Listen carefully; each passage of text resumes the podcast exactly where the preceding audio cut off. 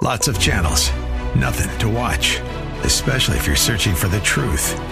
It's time to interrupt your regularly scheduled programs with something actually worth watching. Salem News Channel. Straightforward, unfiltered, with in depth insight and analysis from the greatest collection of conservative minds like Hugh Hewitt, Mike Gallagher, Sebastian Gorka, and more. Find truth. Watch 24 7 on SNC.TV and on Local Now, Channel 525. I'm Mark Vinet, and this is The Story of America. Hello, and welcome. I hope you will join me on this exciting and fascinating journey through time that is the history of the United States of America and its continental neighbors. Although I have greatly enjoyed traveling the world throughout my lifetime, North America remains my home and holds a special place in my mind, heart, and soul. For decades, I have pursued my passion for this part of the world as a historian, author, professor, scholar, radio host, lecturer, researcher, and passionate tourist. I have chosen to present the eclectic history of America in a series of detailed episodes. Each episode, I shall attempt to inform, teach, and entertain you in a positive manner with the sweeping saga of America from its deep history origins to our present epoch. My first task is to share with you, the listener, my personal definition of the term North America. As you well know, history is not black and white. It's gray, complicated, and sometimes messy. And that applies to the geographical limits and borders of our world's continents. The huge American landmass occupies the majority of Earth's western hemisphere and is divided into many different sections. Some divvy it up into four parts North America, South America, Central America, and the West Indies or Caribbean islands. Others prefer the simpler and straightforward approach of grouping all territories and countries into the two recognized continents of North America and South America. This oft used view defines North America at its broadest and includes 29 countries from Canada to Panama. The narrow view includes only two nations, Canada and the United States. For the purposes of this series, I have decided to define North America according to an alternative viewpoint reflected in certain modern treaties. My North America and yours, if you choose to join me, includes the USA, Canada, and Mexico. Episodes of this series shall explore the interesting, compelling, inspiring, and tragic stories of these three great nations, their inhabitants, heroes, villains, leaders, and respective geographies. My goal is to make this series fun for everyone, History should be savored and enjoyed by all, not only historians. As mentioned, history is not black and white. Nothing is. Rainbow colors mixed with subtle shades of gray permeate within and around most events, occurrences, eras, and personal lives so that in order to fully understand history, one must piece together a delicate puzzle of facts and impressions into a multicolored mosaic that is, at best, in focus. The degree of focus depends on the ability of the generation looking back to properly digest an enormous amount of information covering a wide span of time. This premise surely applies to the history of America. This historical period should not be put into a vacuum and understood only via its location on our planet. Instead, it should be analyzed and viewed on a more comprehensive scale, in a global context and generations of time. Objectivity remains any historian's ultimate but purely unattainable goal. No matter how hard one tries, life's many experiences and influences inevitably and most often unconsciously lead all spectators, reporters, and historians towards undeniable and universally natural human subjective traits. With this in mind, I will nevertheless attempt in good faith to take it upon myself to explain events and attitudes as they were, and not as one might wish them to have been. Also, I shall attempt to avoid the oversimplification of causes. Rarely is one event the direct cause of only or simply one other event. Situations and occurrences usually arise due to a variety and multitude of reasons that uncover and give the best and fullest understanding of what happened. It is thus with this open minded prism like attitude that I shall look and search for the multiple causes that led to the thrilling story of North America, an action packed tale, by the way, that is still unfolding. For example, this series will paint a canvas that illuminates the political, economic, and social landscapes of America from prehistoric origins up to the computer age. This fascinating historical journey will follow an unavoidable path of exciting events led by people who at times reach beyond their grasp to touch key moments in time. The series shall sweep across the grand issues of the day and reveal ominous signs of things to come. Together, we will voyage back to earlier times and investigate incidents that set in motion a series of events that help explain the close, yet sometimes contentious relationship of the USA and its continental neighbors. The United States, Mexico, and Canada have many important geographic features and attributes in common. They share the coastlines of two oceans, the Appalachian Highlands, four of the Great Lakes, the interior plains, the Rocky Mountains, and many deserts and rivers. It is not surprising, therefore, that the history of the exploration and subsequent settlement of these countries are closely interrelated.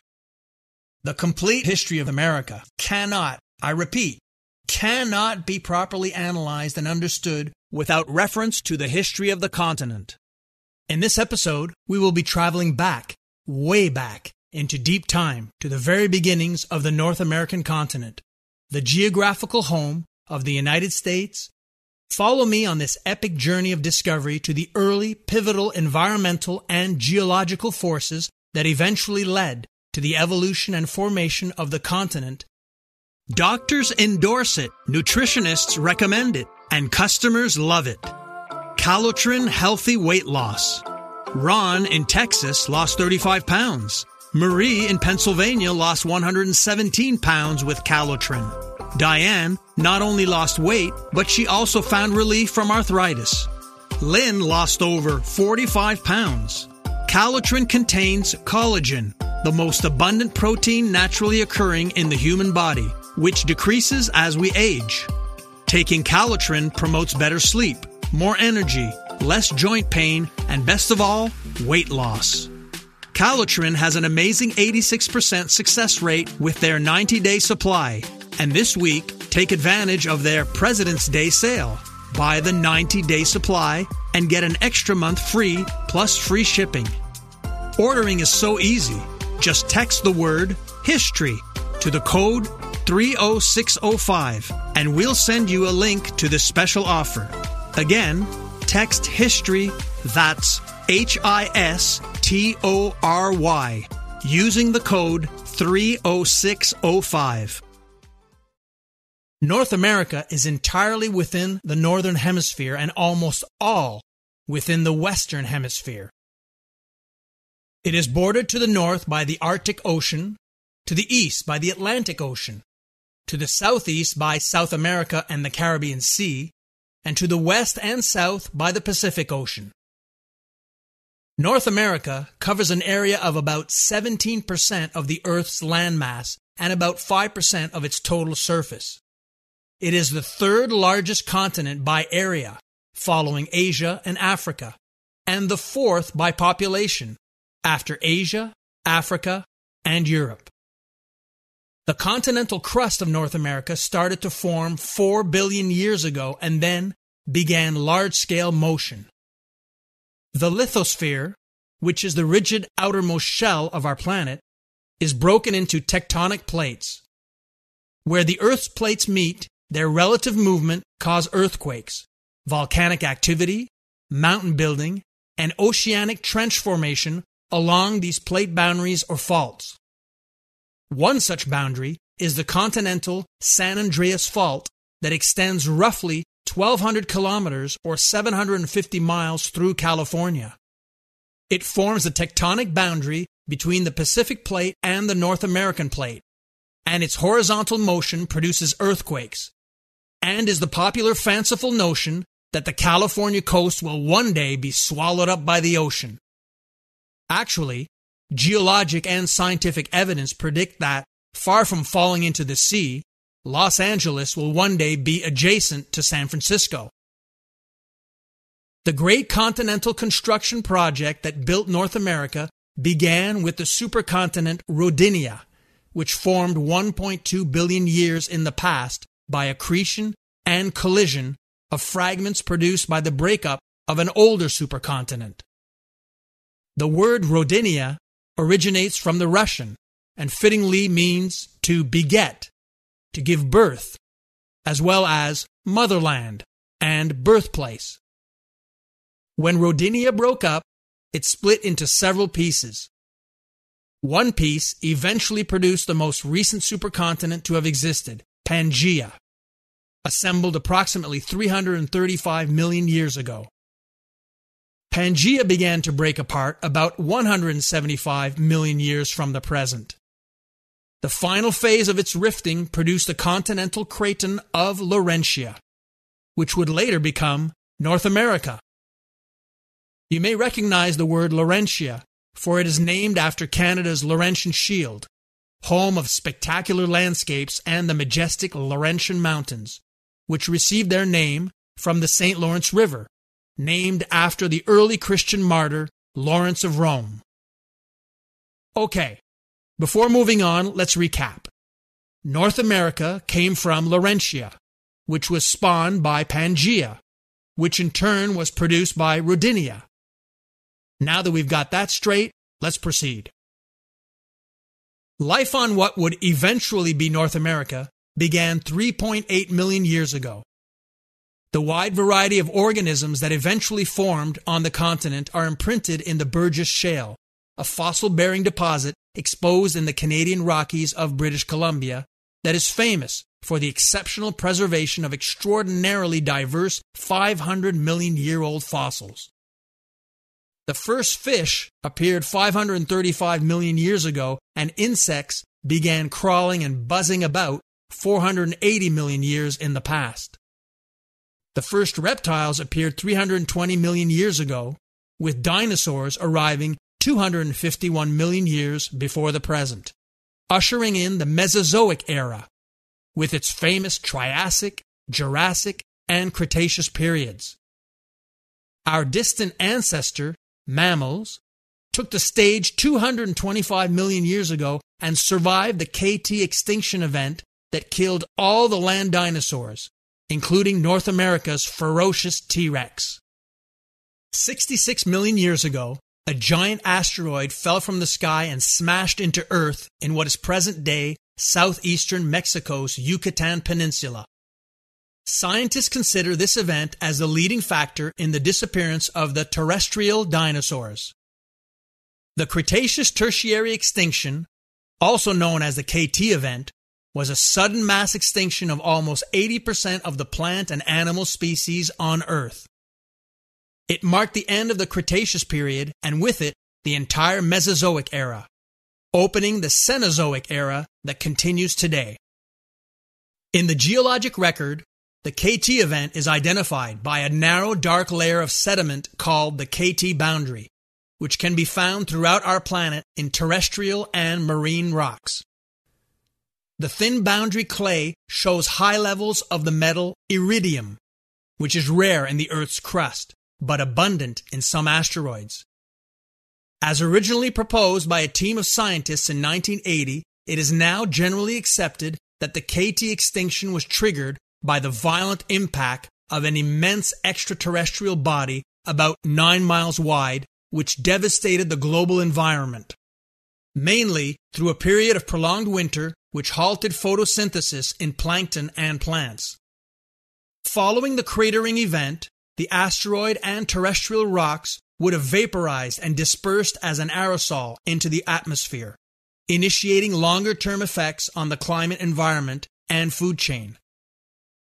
Additional contributing or causal factors to the extinction may also have included volcanic eruptions, geologic events, climate change, diseases, changing plant communities, and sea level change.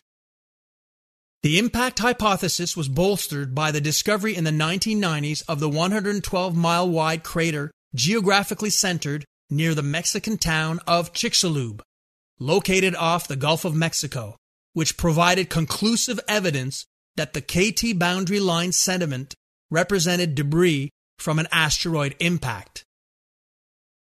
The fact that the extinctions occurred simultaneously provides convincing evidence that they were caused by the deviant celestial body. Although a wide range of species vanished in the KT extinction, the best known being the land-bound dinosaurs, the mass extinction also provided evolutionary opportunities.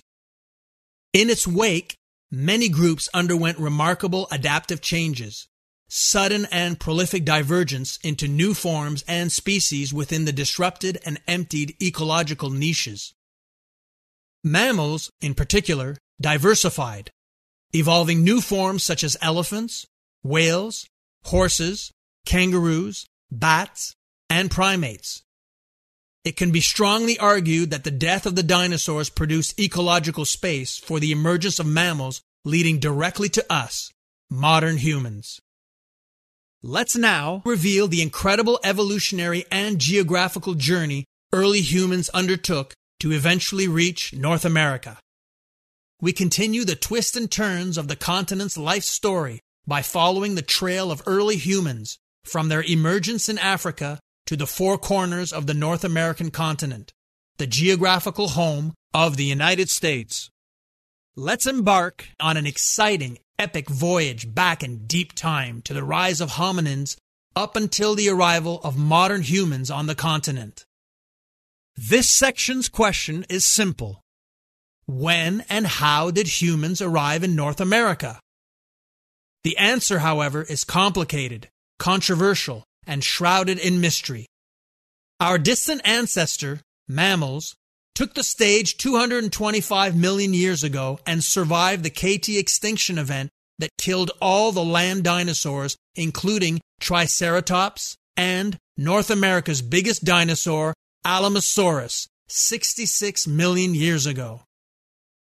Mammals took over the ecological niches after this mass extinction event emptied ecological space once filled by the non avian dinosaurs and other groups of reptiles. Mammals then diversified very quickly and underwent an exponential increase in body size, becoming the dominant animals on the continent. These huge beasts included American mastodons, Columbian and woolly mammoths, saber-toothed cats, and a slew of wildlife such as giant lions, bears, sloths, beavers, condors, and tortoises. These magnificent large creatures roamed North America until the arrival of humans.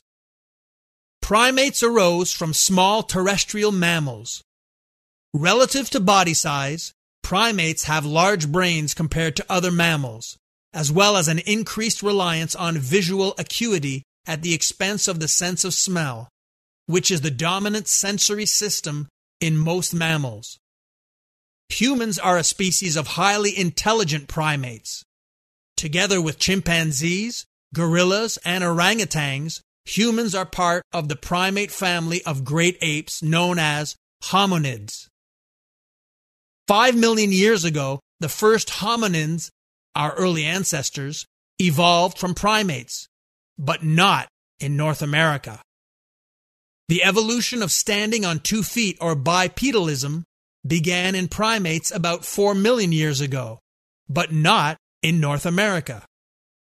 Hominins began making and using tools about 3 million years ago, but not in North America. Hominins migrated out of eastern Central Africa about 2 million years ago to other continents, but not to North America. Human like hominins began branching off into different species, including Neanderthals and early archaic humans, less than 1 million years ago, but not in North America.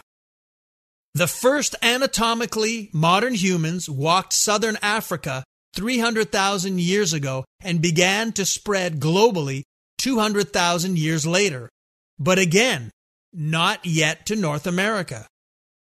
90,000 BP, that is, before present, humans began to exhibit evidence of behavioral modernity, including a larger, well developed brain, which enabled advanced abstract reasoning, language, problem solving, and culture through social learning. They were the first hominins to be self aware and conscious of themselves and their place in the world. But once again, not yet in North America. So, when and how did humans arrive in North America?